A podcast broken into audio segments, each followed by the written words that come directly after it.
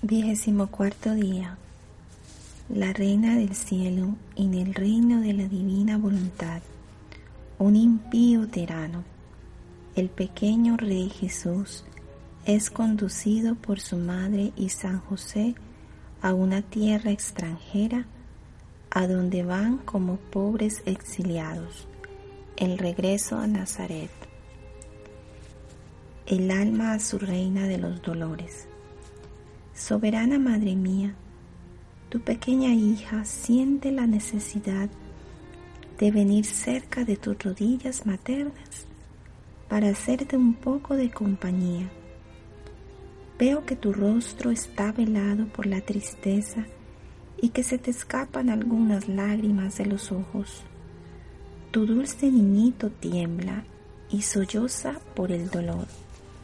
Madre Santa, Quiero unir mis penas a las tuyas para confortarte y para calmarle el llanto al niño celestial. Ah, Madre mía, no me lo niegues, revélame el secreto. ¿Qué es lo que aflige a mi querido niño? Lección de la Madre y Reina. Querida hija mía, hoy el corazón de tu madre está rebosando de amor y de dolor, tanto que no puedo contener las lágrimas. Tú sabes de la venida de los Reyes Magos. Ellos al pasar por Jerusalén, preguntando por el nuevo rey, hicieron correr un rumor. El impío Herodes, por temor a ser derrocado del trono, dio ya la orden de matar a mi amado Jesús a mi dulce vida, junto con todos los demás niños. Ay, qué dolor, hija mía. Quiere matar a mi Jesús, a Él que ha venido a darles la vida a todos y a traer al mundo una nueva era de paz, de felicidad y de gracia. Qué ingratitud, qué perfidia. Ay, hija mía, hasta dónde llega la sequera de la voluntad humana. Llega hasta hacerse feroz, a querer atarle las manos al Creador mismo y así volverse dueña de quien la creó.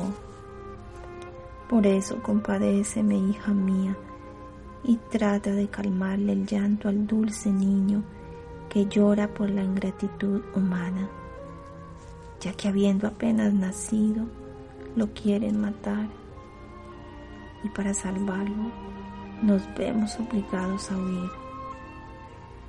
Ya San José ha sido advertido por el ángel, quien le ha dicho que partamos rápidamente para tierra extranjera. Tú acompáñanos, hija querida, no nos dejes solos y yo seguiré dándote mis lecciones sobre los graves males que puede producir la voluntad humana. Debes saber que apenas el hombre se separó de la divina voluntad, rompió con su Creador. Todo lo que Dios había hecho sobre la tierra, lo hizo por el hombre. Todo era de Él, y al no querer hacer la voluntad de Dios, perdió todos sus derechos. Bien se puede decir que no tenía dónde ir, de manera que se convirtió en un pobre exiliado, en un peregrino que no podía poseer una habitación permanente. Y esto no solamente en el alma, sino también en el cuerpo. Todas las cosas se volvieron mutables para el pobre hombre y si algo le quedó, fue en virtud de los méritos previstos de este niño celestial. Y esto es porque toda la magnificencia de la creación fue destinada por Dios para darle a quienes hubieran hecho la divina voluntad y vivido en su reino. Todos los demás, si toman alguna cosa, son verdaderos ladrones de su Creador, pues no quieren hacer la divina voluntad, pero sí quieren los bienes que le pertenecen. Hija mía, escucha cuánto te amamos yo y este querido niño, que a los primeros albores de su vida debe ir al exilio, a una tierra extranjera, para liberarte del exilio en que tu voluntad humana te ha arrojado y para llamarte a vivir no ya en tierra extranjera, sino en tu patria la cual te fue dada por Dios cuando te creó, es decir, en el reino del fiat supremo. Hija de mi corazón, ten piedad de las lágrimas de tu madre y de las de este querido y dulce niño. Llorando te rogamos que nunca hagas tu voluntad y te suplicamos que vuelvas al seno de la divina voluntad que tanto te quiere Ahora bien, querida hija, entre el dolor de la ingratitud humana y las inmensas alegrías que el fiat divino nos daba, toda la creación le hizo fiesta a mi dulce niño.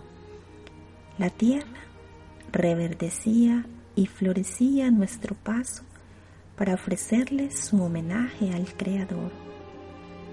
El sol lo iluminaba y entonando himnos con su luz, se sentía honrado de darle su luz y su calor. El viento lo acariciaba.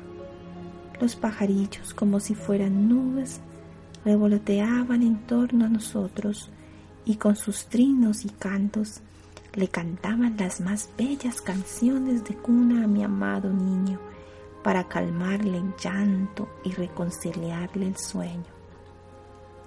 Hija mía, estando en nosotros la divina voluntad, teníamos poder sobre todo.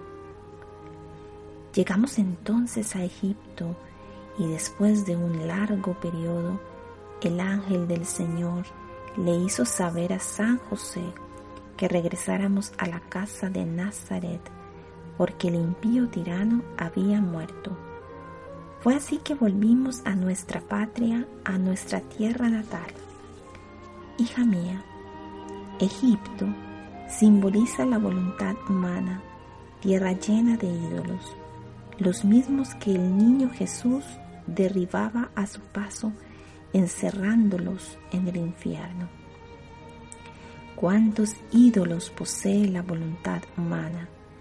Ídolos de vanagloria, de estima propia y de pasiones que tiranizan a la pobre criatura. Por eso, está atenta, escucha a tu madre, que para hacer que nunca vuelvas a hacer tu voluntad, haría cualquier sacrificio y daría también la vida para poder darte el gran bien de que vivas siempre en el seno de la divina voluntad. El alma Cuánto te agradezco, dulcísima Madre mía, que me hayas hecho comprender el gran mal de mi voluntad humana. Por eso te ruego que por el dolor que sufriste durante tu exilio en Egipto, hagas que mi alma salga del exilio de mi voluntad y vuelva a mi amada patria la divina voluntad. Propósito, para honrarme este día, le ofrecerás al niño Jesús tus acciones unidas a las mías en acción de gracias, pidiéndole que entre en el Egipto de tu corazón para transformarlo todo en voluntad de Dios.